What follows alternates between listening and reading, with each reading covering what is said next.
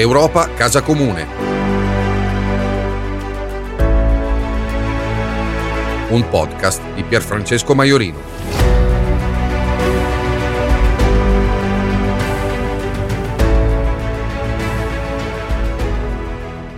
Il 18 dicembre 2020, un anno e mezzo fa, come Parlamento europeo abbiamo approvato a larga maggioranza una durissima risoluzione sui diritti umani in Egitto. La risoluzione descriveva le infinite violazioni commesse dalle autorità egiziane, dal divieto di manifestazione al controllo dei social media, dall'uso indiscriminato della detenzione preventiva al massiccio impiego della pena di morte, dai 70.000, un numero incredibile, detenuti per motivi di coscienza, alla persecuzione degli studenti egiziani all'estero. Tra i molti casi emblematici citati citati nella risoluzione vi era quello di Al-Abd al-Fatah, il più importante esponente della rivoluzione di piazza Tahrir, assoggettato da anni a una condanna arbitraria dopo l'altra. E poi ovviamente il terrificante caso di Giulio Regeni, ricercatore italiano pedinato al Cairo, rapito e massacrato nelle stanze della sicurezza di Stato egiziana.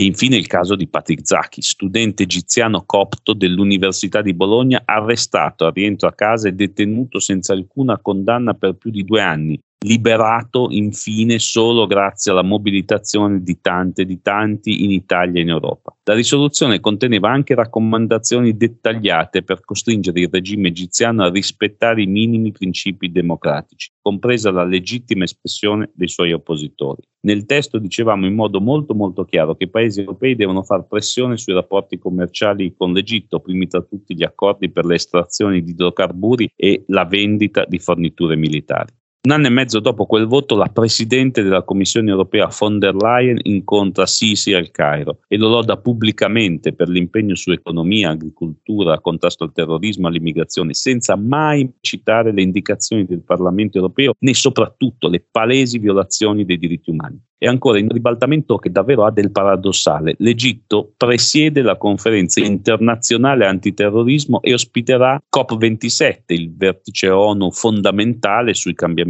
climatici. L'Italia poi continua a vendere armamenti all'Egitto, in qualche caso, come ha da poco denunciato il rapporto Egyptwide, a regalarli il governo egiziano concede la grazia a qualche oppositore politico da tempo in carcere, utilizzando la sua neonata Commissione per i diritti umani come grande foglia di fico, ma Allah Abdel Fattah si sta spegnendo nelle prigioni dopo oltre 80 giorni di sciopero della fame. E per Giulio Regeni stiamo ancora, ancora, ancora aspettando giustizia tra mille depistaggi delle autorità egiziane e il lento procedere del processo italiano agli agenti individuati come responsabili della sua morte. E Patrick Zacchi? Beh, Patrick Zacchi attende ancora una volta di sapere il suo destino con l'ennesimo rinvio della data della sentenza. Noi ovviamente ci auguriamo che presto venga assolto e possa riprendere la sua vita e gli studi in Italia. Insomma, con l'alibi della Realpolitik il governo egiziano non solo resta impunito, ma viene addirittura legittimato, portato quasi a modello e preso ad esempio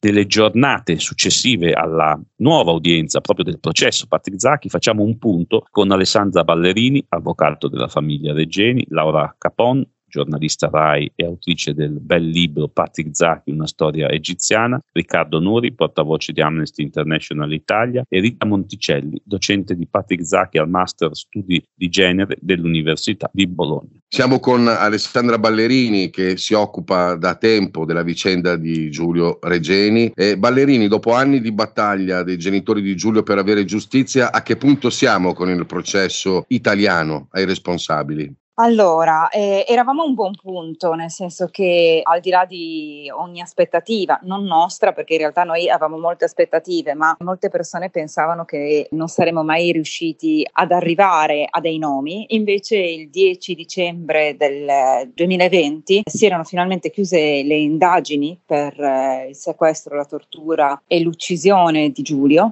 e c'era stata la richiesta di rinvio a giudizio nei confronti di quattro imputati che, bene ricordarlo, sono degli alti funzionari della National Security egiziana, quindi persone che lavorano per il regime egiziano, che sono pagati dal regime egiziano e eseguono gli ordini del regime. Si sono tenute poi delle udienze tra aprile e maggio del 2021 davanti al giudice per le indagini preliminari che ha disposto il rinvio a giudizio di questi quattro imputati, stabilendo che si poteva procedere in assenza perché il problema è che noi non abbiamo gli indirizzi di queste quattro persone, queste quattro persone non hanno eletto il domicilio e sono rifiutati di leggere il domicilio presso degli avvocati. Quindi gli atti non gli sono stati ritualmente notificati a mano perché loro si sono sottratti al processo. Quindi è un processo in loro assenza. Questo non vuol dire che loro non godono del diritto di difesa perché hanno quattro avvocati d'ufficio pagati dai contribuenti che li rappresentano e il GUP nel 2021 ha stabilito che appunto si potesse procedere in assenza perché questo procedimento, carico loro, ormai era diventato atto notorio per la pubblicità che ha questa terrificante vicenda, anche perché insomma è un civile europeo sequestrato, torturato e ucciso in un paese considerato amico, è abbastanza un inedito, diciamo. Quindi il GUP ha stabilito che si trattava appunto di un atto notorio, che gli imputati erano e sono alti ufficiali della National Security e che quindi sono persone che per il loro lavoro no, possono sapere e devono sapere tutto quello che accade. Non solo, alcuni di loro hanno partecipato addirittura alle indagini in teoria sull'omicidio di Giulio, ma in realtà hanno posto in essere una serie di depistaggi, quindi sapevano perfettamente tutto quello che succedeva e sono come se fossero i nostri ufficiali di PG, cioè loro lavorano con la procura egiziana, quindi che ufficialmente ha aperto un fascicolo per l'uccisione di Giulio. No? Quindi sanno, no? questo è quello che ha detto il GUP ed è quello che sosteniamo anche noi, sanno ma fanno finta di non sapere, sono finti inconsapevoli. E mh, mm, il nostro sistema insomma prevede, che poi è il 400 è l'articolo 420 bis, che nel caso in cui delle persone abusino, degli imputati abusino del nostro sistema di diritto per sottrarsi volontariamente alla conoscenza del procedimento e quindi poi poter dire ah non sapevo niente, no, in questo caso si può procedere lo stesso. Eh, il 420 bis testualmente recita il giudice procede altresì in assenza quando risulti che comunque l'imputato è a conoscenza del procedimento o si è volontariamente sottratto alla conoscenza del procedimento o di atti del medesimo. Ed è esattamente quello che succede in questo caso. Cioè ci sono quattro imputati, tra cui dei generali, che partecipano addirittura alle indagini, che non possono non sapere che c'è un procedimento contro di loro perché tutti i media mondiali ne hanno parlato, tantissimi in lingua araba anche,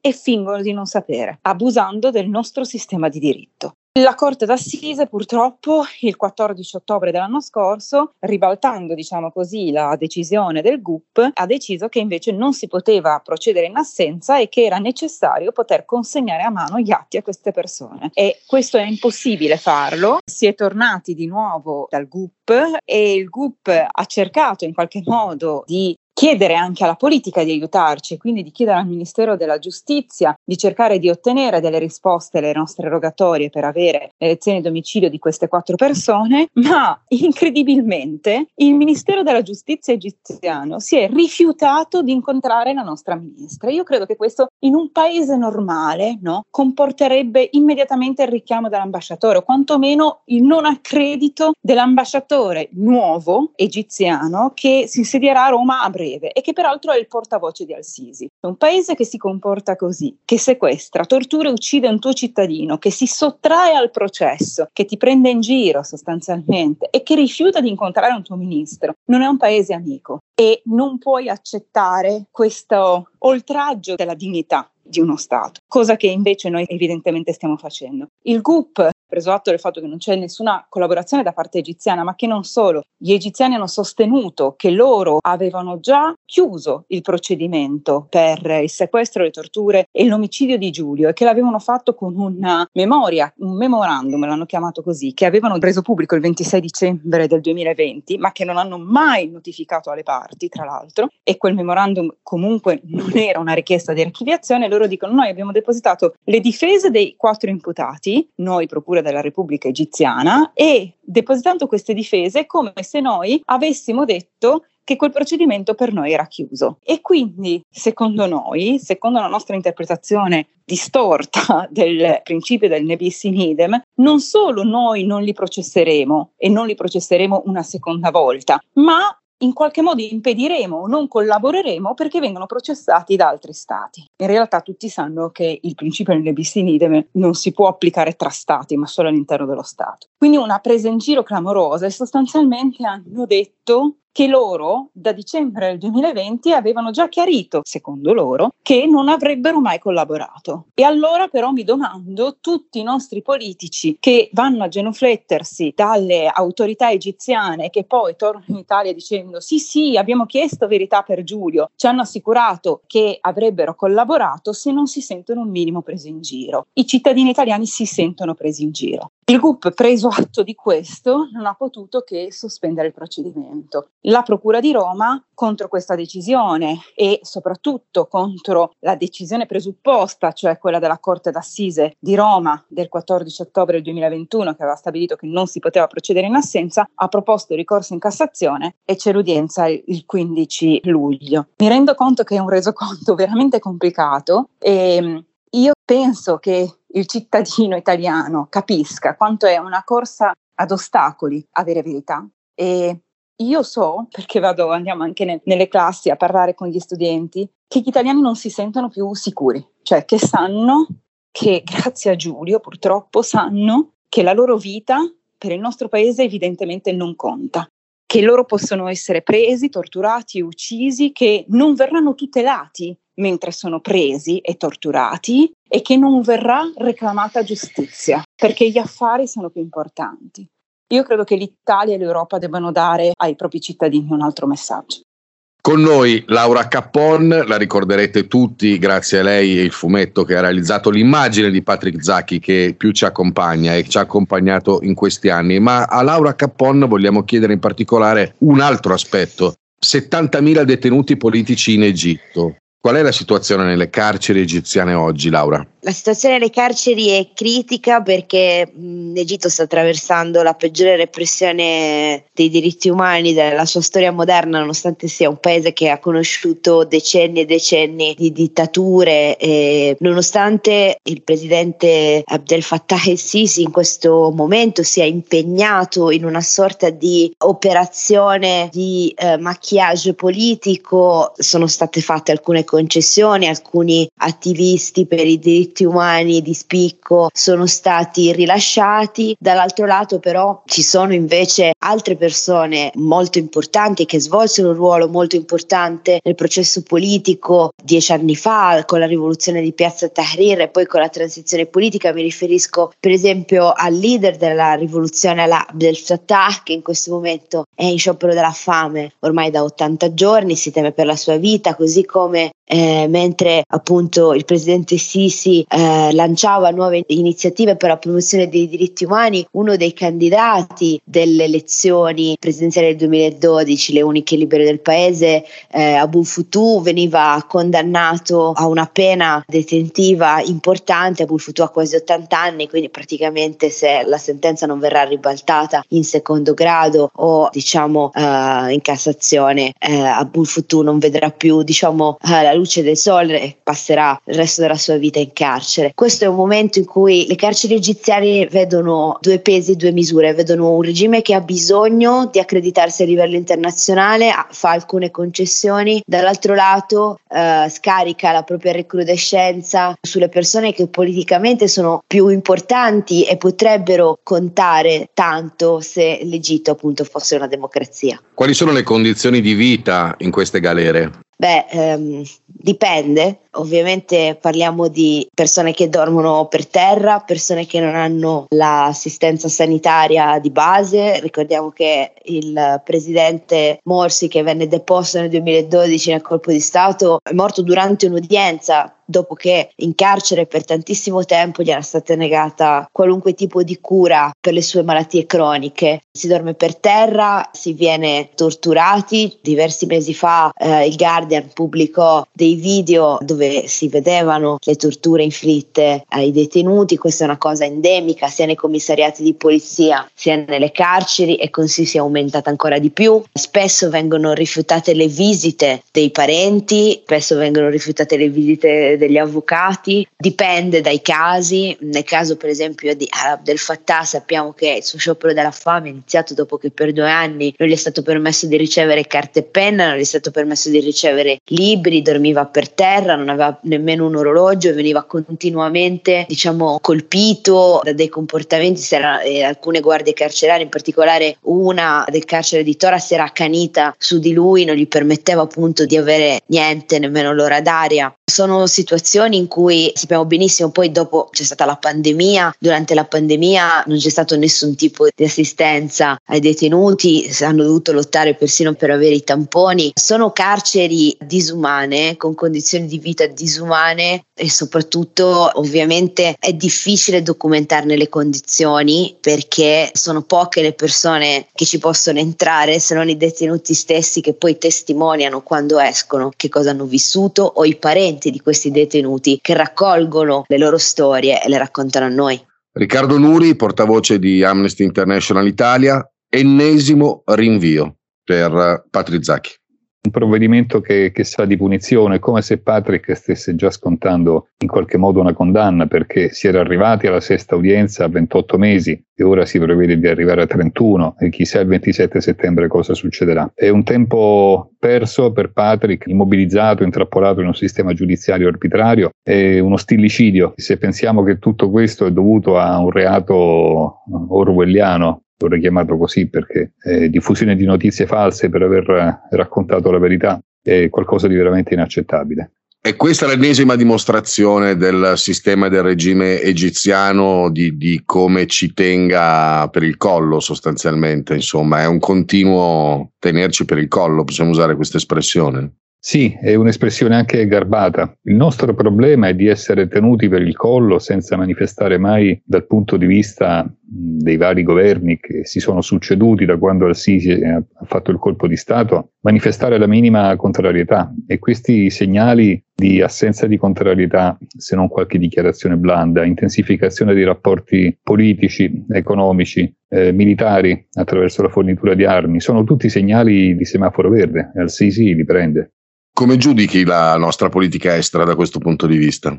È una politica estera fallimentare che vede i diritti umani all'ultimo posto, non soltanto nel caso delle relazioni con l'Egitto, ma anche e soprattutto nelle relazioni con l'Egitto, che poi ci interessano per due vicende che hanno appassionato e appassionano questo paese, anche parte del Parlamento. È una politica che pensa che blandendo eh, e definendo partner irrinunciabile il regime egiziano si possa ottenere qualcosa, magari chiedendo un favore anziché impuntandosi. In tutto questo eh, l'Italia è in buona compagnia perché lo stesso si deve dire dell'Unione Europea. Per tutto il periodo in cui Al-Sisi è al potere, l'Unione Europea è stato un gigantesco mercato in cui si competeva a chi gli dava più armi.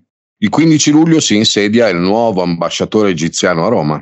E sarebbe importante che nella, nelle formalità che prevede la procedura eh, il governo italiano manifestasse sentimenti di vicinanza ai prigionieri di coscienza egiziani, che sono migliaia, facesse presente che nelle relazioni eh, diplomatiche il tema dei diritti umani deve essere centrale. In tutti questi anni non c'è stata mai una volta in cui l'Italia abbia pensato di convocare l'ambasciatore d'Egitto per eh, manifestare inquietudine, condanna. Eh, bisognerebbe cominciare a farle queste cose. Per chiudere, Riccardo Nuri, uh, una visione di insieme su Egitto, Tunisia, Libia, Algeria, la primavera araba ce la siamo lasciata abbondantemente alle spalle che valutazione dai di cosa accade e soprattutto di quello che non sappiamo di quello che accade in quel pezzo di mondo che è diventato poi così cruciale con la guerra in Ucraina. È vero, e intanto la guerra in Ucraina sta scombussolando tutto perché eh, se è doveroso non finanziare la guerra della Russia quindi doveroso diversificare i fornitori di materie prime, poi rischiamo di andare a finanziare la repressione in Egitto, in Qatar, in Algeria. È presto da un punto di vista della storia per giudicare definitivamente le primavere arabe. È certo che persino la storia cosiddetta di successo, quella tunisina, sia involuta al punto che tra crisi economica, corruzione, crisi politica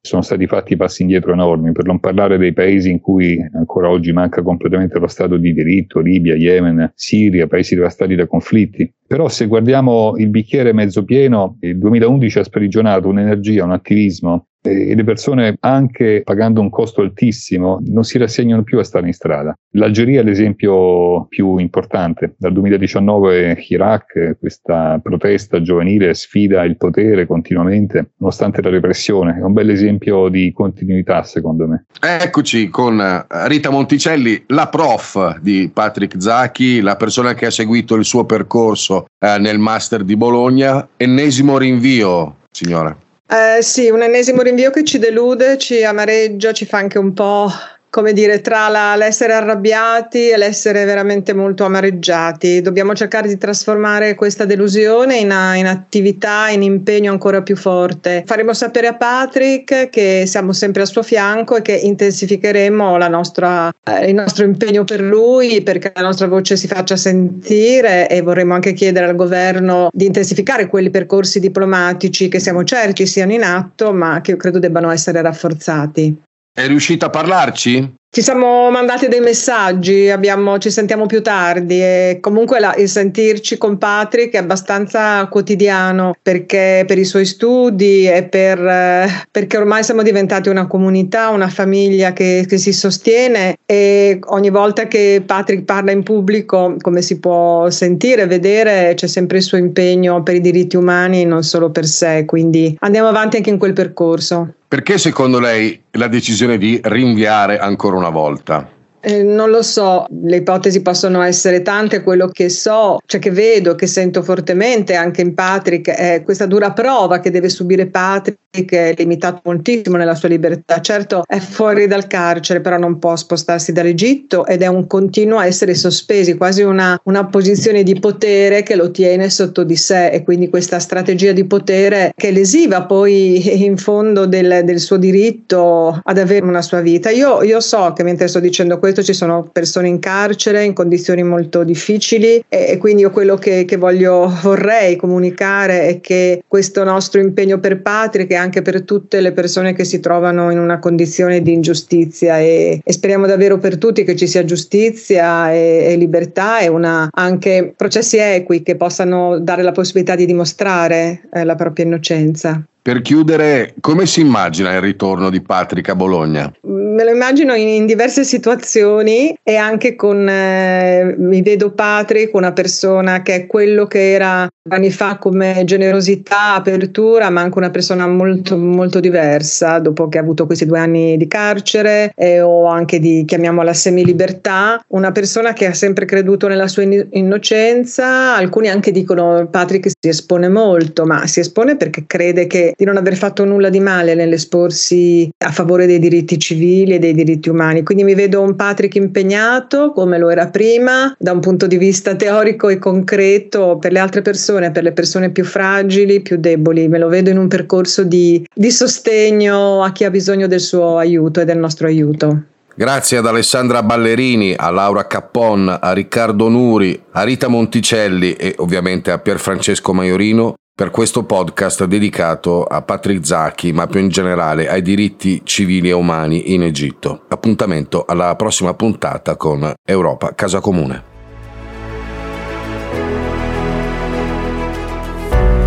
Europa Casa Comune. Un podcast di Pierfrancesco Maiorino.